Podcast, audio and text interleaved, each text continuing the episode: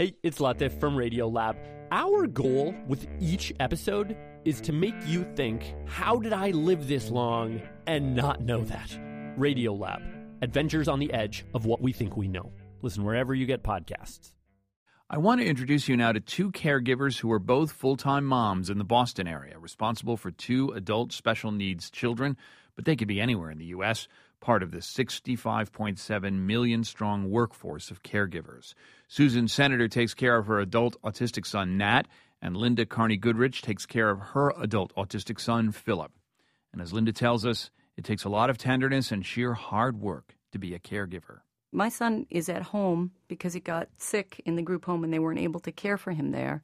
And I have two other children, a nine year old and a four year old. And then I feel constantly torn because my other children need me too. And um, yeah, it's a real dilemma because his caregiving is really a full time job. You know, and he's 20, almost 24 years old. And I don't see an end in sight to that. So I feel, you know, exhausted and uh, powerless sometimes. You know, I still do it, but feels like I've been waging a war for 20 years. What time's your alarm turn on, Linda?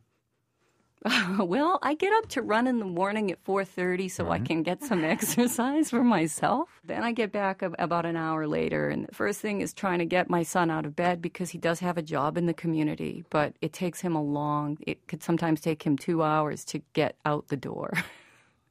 so I have to get on him early and on your way to the car, do you have your special lunch? Oh yes, I have to make a. He can't eat anything out. He has to measure everything and bring all the food he needs for the day. That's one of the reasons why I get up so early is to manage the food for the day, and then he has to log everything. And he, you know, he doesn't understand the. We have a computer program for that, but he doesn't understand it, so he often records things wrong, and then I have to fix it. So it's a lot. It's a lot just taking care of his dietary needs, not even the autism piece, you know. Susan, give me your uh, your sort of clock of the day, uh, morning to evening. It's it's obviously different, but uh, I'm sure you heard some of the same things there. Yeah, I mean the the um, emotional and psychological toll is the same, but the actual day to day is different because Nat during um, the week is in his group home and in his program. So even though I have a great service provider and he's got good staff I still worry a lot about is he safe?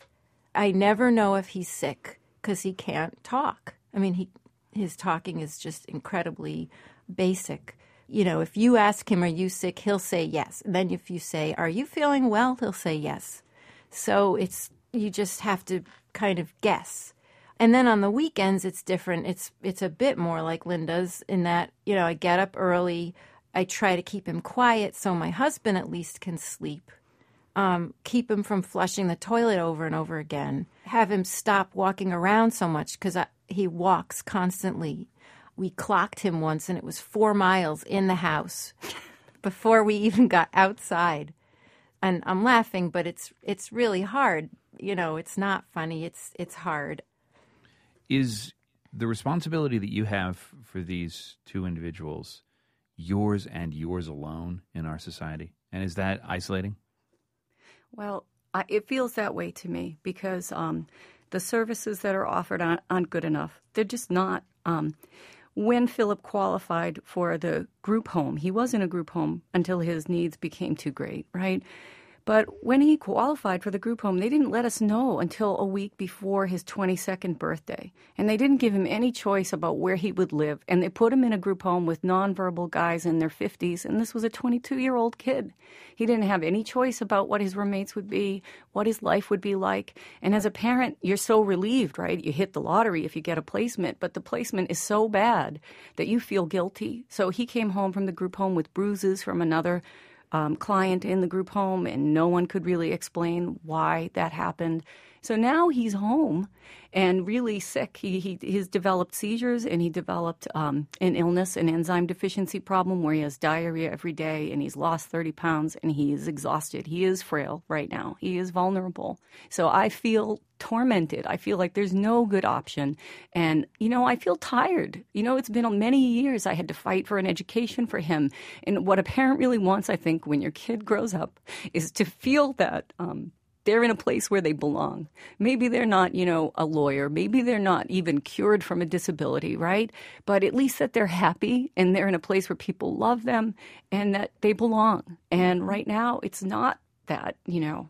And in America, it's all on you guys. Yeah. Yeah. Because as a mother, you're really expected to sacrifice and so, somehow find a way to do it all. You really are expected. And if you're not doing paid work, times when I haven't been able to work because Philip's needs are so great, it's devalued. The care work is so devalued. Caring for elderly, caring for disabled people, caring for children, it's it's so important. Do you ever get the message in America on any level in the media, from me speaking, from from anyone, anywhere? Hey, how you doing, Linda? How you doing, Susan? How's it going? no. no. I mean, the fact that you're doing this show feels like, you know, wow, this Yeah. must mean this is becoming a really big deal in the country. Yeah. I mean, I think there's so many kids coming of age now with these disabilities. We're going to really have to figure out a solution.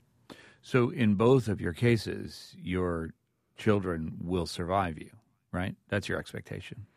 Yes. Yeah. For a while, yeah. Our plan, my plan was we, well, we won't die. and then we realized that's not an option. So we really had to try to figure this out and sit down with lawyers and sit down with other parents and people who've been there and people who know. And, you know, you have to think who could be taking care of my guy when I'm gone. And oh my God, it has to be his siblings. And what a thing to put on them. Well, let me just say, um, since I brought it up, how are you guys doing?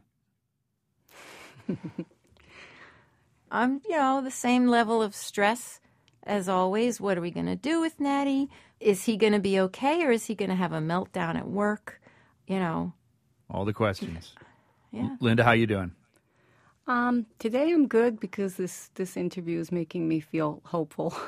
but um, day to day, I mean, yesterday I felt really at just at, at the end, and you know, not at the end, but you know, you get so burnt out and you don't see relief. Do you know? so that's the thing. Sometimes the grief and the guilt are so they're just so big. And we're their mother and we can't help them sometimes. And Well- that's the worst pain. Well, I'm maybe a big softy here, but uh, I do get the sense that all these children are very, very lucky to have both of you. Oh, thank you. Thank you. Susan Senator is mother to Nat Batchelder, an autistic adult living in a residential facility, and Linda Carney Goodrich is mother to Philip Carney Goodrich. He's an adult living at home. Thanks to both of you. Thank you. Thank you.